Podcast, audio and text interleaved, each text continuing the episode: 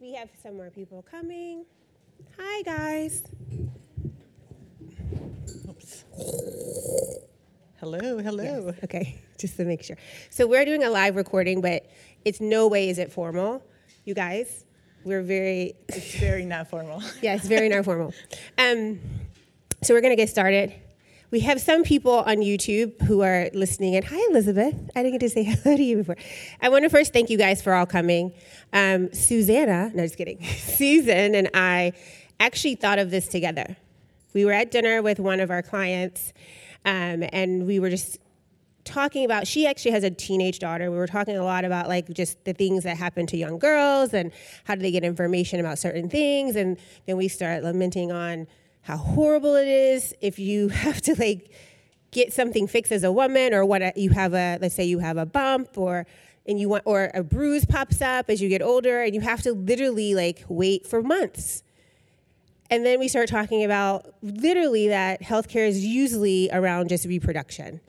And there's so much more to women than just reproduction. Some of us don't want to have children. Some of us want to have one and done. Some of us, like, there's so many things. So to just narrow the focus on women's health around reproduction seemed very politically wrong, literally wrong, like, there's morally wrong. It was a lot of things. So we said, what the health? is going on with female healthcare. And that's how this actually started. That's a very EHE way of things starting. We think about it, we want we see a problem, we quickly think about a solution, we we get ourselves together and we think, okay, let's try to drive impact. So I want to thank Susan because she was there when it was created and we did said, let's have a party. we were like, can we drink? Will there be wine? So we were like, okay, let's have a party. And we love this space, so we want to thank our partners at, um, at Colette. What's the actual 620 Park? No, 620 Fifth Avenue. But our, we have, if you haven't been to our offices, our offices are two blocks south.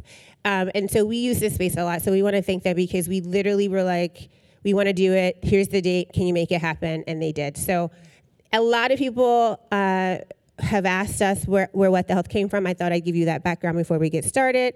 And we're going to start recording soon. So, again, not formal, um, but kind of formal because we're recording. Um, and this is our seventh episode in two months, It's amazing. three months. Yeah, And great topics. great topics. Okay, so we're gonna get started. Hi, I'm Joy Altimare. I'm the Chief Revenue Officer at EHE Health. I'm very excited because I have my friend and my colleague and someone I admire, Trish Schiewe. Correct. I realized three months, like we've known each other for three years. Three years. I've never said your last name out loud. and in all truth, I didn't know how to say your last name either. There we go. so we, I was like, hey, how do you say this last name? But we're so excited. She came all the way from California. Um, they're our partner at Wildflower Health. I'll let you talk a little bit about what they, what you guys do, what you do, and then we'll jump into today's important topic. so first of all, thank you for having me, and it's so cool to be in front of this audience in this incredible space. Women only. Women only. Um, but we like men. That's Yes, okay. we love ally men, men who are allies. Yes, yes. Um, so uh, I work with client success, and really my job is to strategize with our clients to ensure that we're offering solutions and tools that are going to help them be successful. Uh, we focus on women's health. We've been around for 10 years, Yeah. and while our main focus right now is truly women and children in that maternity space, we are about providing and supporting um, the best care for every woman every time. And I think that's kind of key because while a lot of healthcare revolves for women revolves around fertility. Um, those everything that's happening to you in your early 20s and 30s and 40s affects you later in life.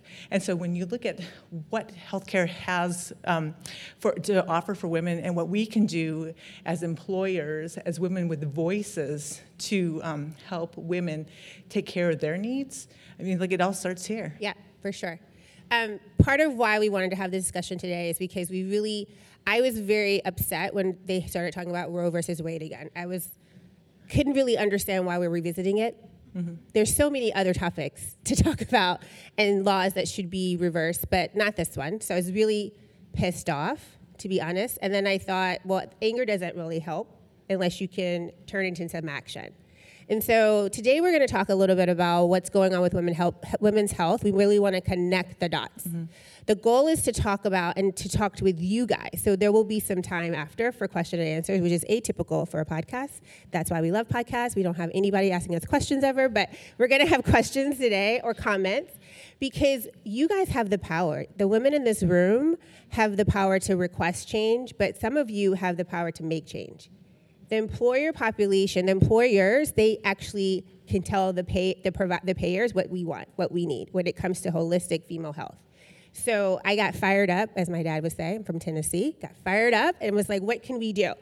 Um, when we look at what's going on, I had a conversation with someone in our office the other day because they were like, help me understand how this political thing around abortion can really impact women. And so if we just take a step back, we're, we're in intra COVID, I call it. We're not post COVID, Right. so we're still in it. We see six million women have left, so there's a huge exodus of women. And when you make a law or if you change a law around the freedom of abortion, it's not about if you're pro life or pro choice, it's about the ability for a woman to govern her own life, Right. right? We already are talking about maternal uh, death, high maternal death Right. rates. We're talking about inequality in pay. All of these are connected when you talk about women, right? Because if I can't make a choice about my own life or my own birthing choices, then I ha- then it's a slippery slope to other things that I may not be able to make a choice about. So historically, we know that female health is all about re- reproduction. Right. And it sounds like when I say we're just talking about Roe versus Wade, I'm talking about that, but I'm really not. I'm talking about the power to have your voice heard about your own body. Right. A lot of times you don't have that happen when you go to the doctor, right? We talk to, to our doctors often about that. That's you guys talk about that a lot. Right, we, we do, and I think if you think about that really intimate moment, whether you're choosing to have children or not, um, if, if there's a fear, you're actually inducing fear of finding out more, getting the information you need, and that at an early age can still affect you the rest of your life. Right. And so, as adults, I mean, you know, my company we have a Slack channel for menopause. That's where we share information Right. about our health and what we might be able to do. Because often as women, we suffer silently.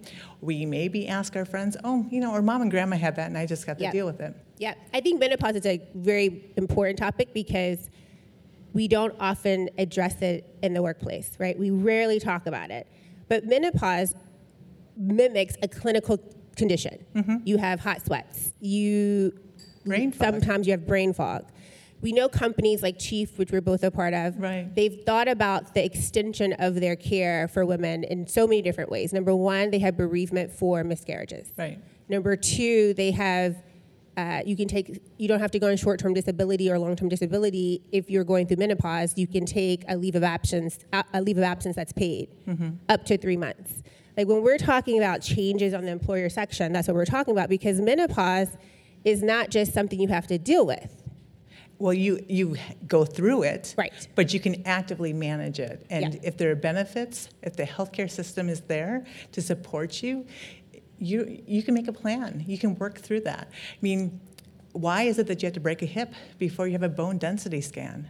I do, not at EHE Health though, but okay. well, no, but, but, that, but that's kind of the point. Yes, That's, yeah, that's kind yeah. of the point. And so, again, going back to the benefits we offer, um, a woman at 50, I mean, no, myself versus somebody else, two different things. Correct. My kids are out of the house. I'm thinking more about that later stage in life. There are other 50 year olds who have children who are 5 to 10 years old, and they're thinking about childcare. Oh, and then we have aging parents. And so the benefits that we need to support us Yep. really um, it stems from where um, what what what do we need to support our lives in order to be more productive, Yep. healthier, happier, better employees? Yep. Um, and and that comes from asking. You talk a lot about disjointed care. Can you talk about what that is and how that looks and some of the things we should do?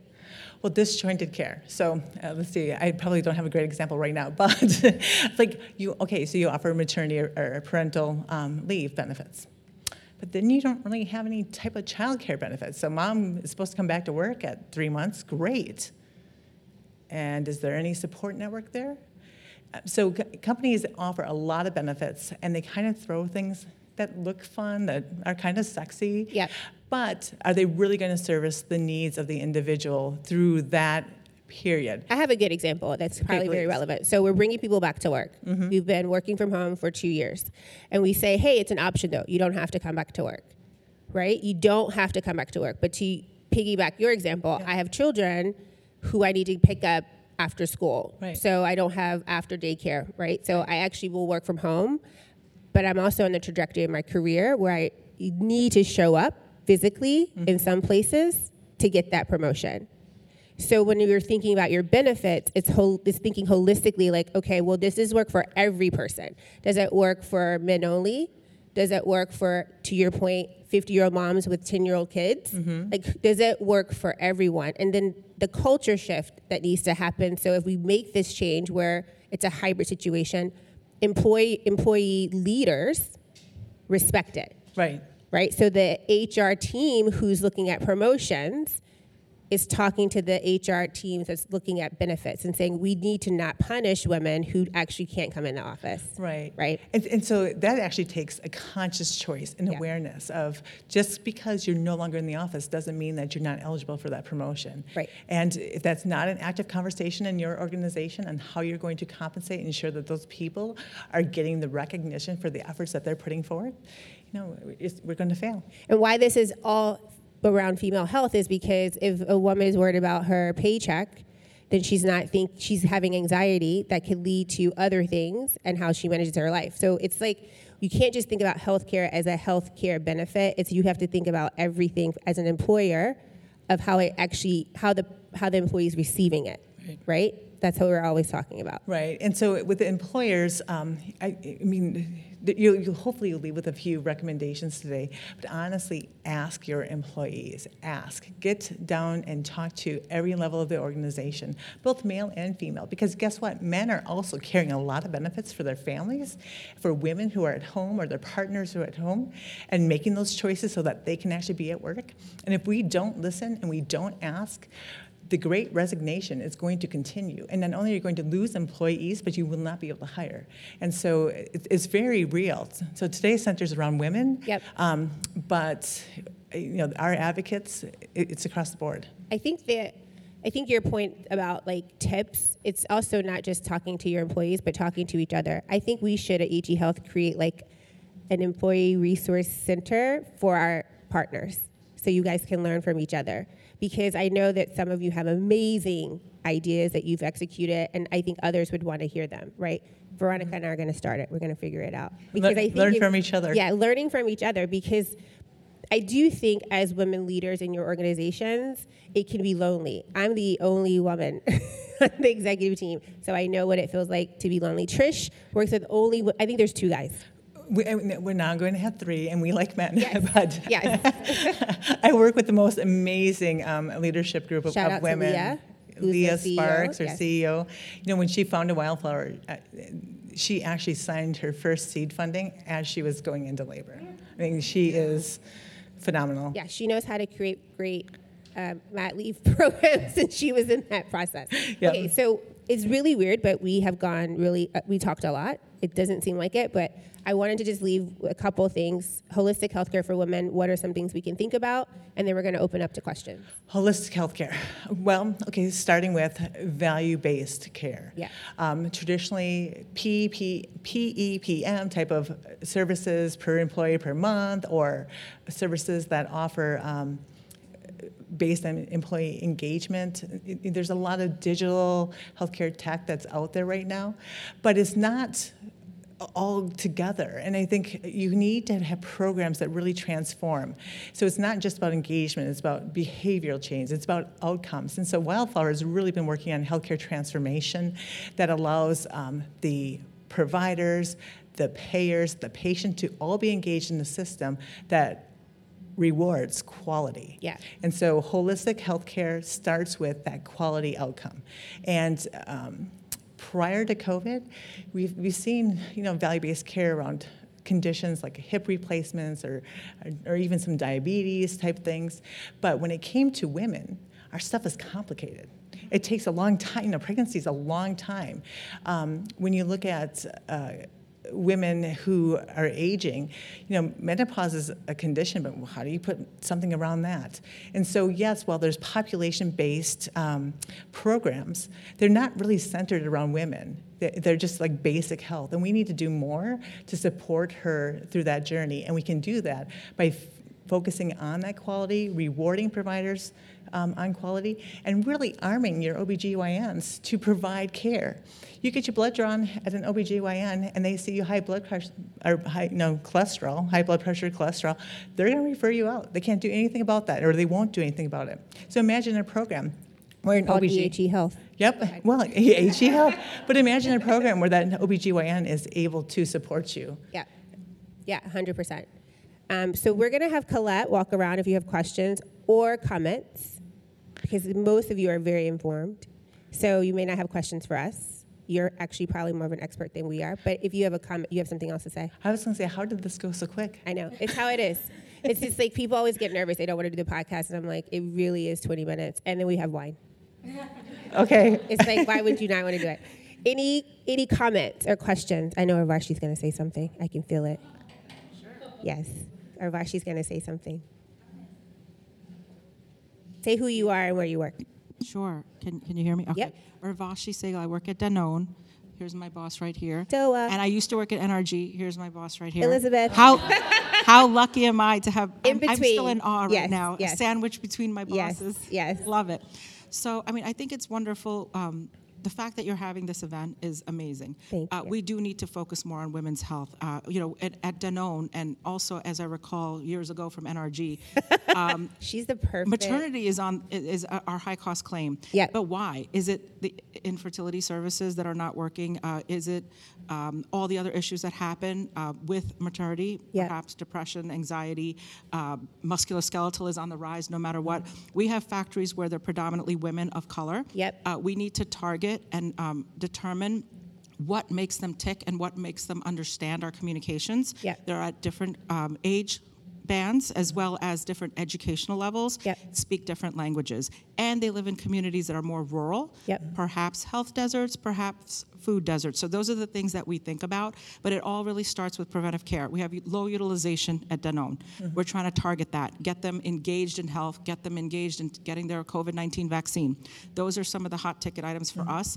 But focusing on those specific populations and making it more approachable we're looking at um, putting in a targeted digital navigation um, uh, app Yep. to help them you know only with information they need so they Yep. don't feel like oh i don't need this so i'm going to disengage i'm going to you know deselect or not even participate making sure that they engage in annual enrollment uh, they're not doing that right now so we're kind of making them more um, a uh, consumeristic mindset Yes. where they participate and um, clearly you know provide them resources that will resonate with them I love it.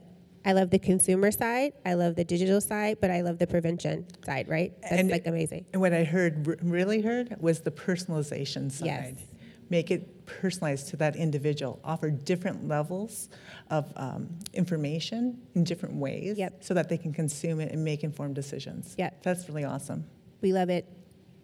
We have another one, Maya from PVOLVE. If you guys don't know PVOLVE, they're our partner as well. We love them because they're really focusing on creating strength around here for women um, so that they're not having issues as they get older, as they age, after they have a baby. So we love the PVOLVE team. Yeah, this is more of a comment as well, and I love this conversation. I'm so happy you're having it. Um, we think about it a lot. PVOLVE is about, well, when I think about a woman, right, I think about the fact that our biology is incredible, right? The things that we're able to do is unbelievable. But because of it, we face so many challenges and obstacles. It starts when you're 13 and you get your first period and you're PMSing. It continues when you have PCOS, um, you know, pregnancy, post-pregnancy, the pelvic floor, then menopause and post-menopause. These are things that we deal with constantly, and it can affect our mental health, our productivity levels, our confidence, and everything else. And so it's just amazing to see this conversation happening around women and what it is that we do. Uh, and what we create, and you know, just like you said, the the continuation of care is so important, and um, just wonderful to see this being brought to Yeah. the forefront. I hope that you guys definitely, thank you, Maya, feel empowered to go back and we, you know, this is not an advertising. I keep saying HE Health, but it's not really an advertisement for us. It really is. We want to have this dialogue very often. We want to lean into this community of women often to say, what are you doing? How can I do it differently? Or this is what I learned when we did this. Let me give this to you, a nugget to you, because my fear, and I, I'm sure some of you share this, my daughter who's seven in 10 years may have worse healthcare access than my mother who's 70 mm-hmm. when she was 17. She may have less options. That all of us in, our, in this room can change that. We all have our own personal mission of why this is- is important. I would say tap into that and let's figure out a way that we can change the way the world can be in the future. It is we it is our jobs. We all work in this industry, and it is uh, it is a blessing to be able to have these jobs. But it's also about the legacy that we can leave later for someone else, right? Those kids, both guy, both boys and girls, to understand that women, what you say, our bodies are miracles. We do a lot, but it's very complicated. Thank you guys so much.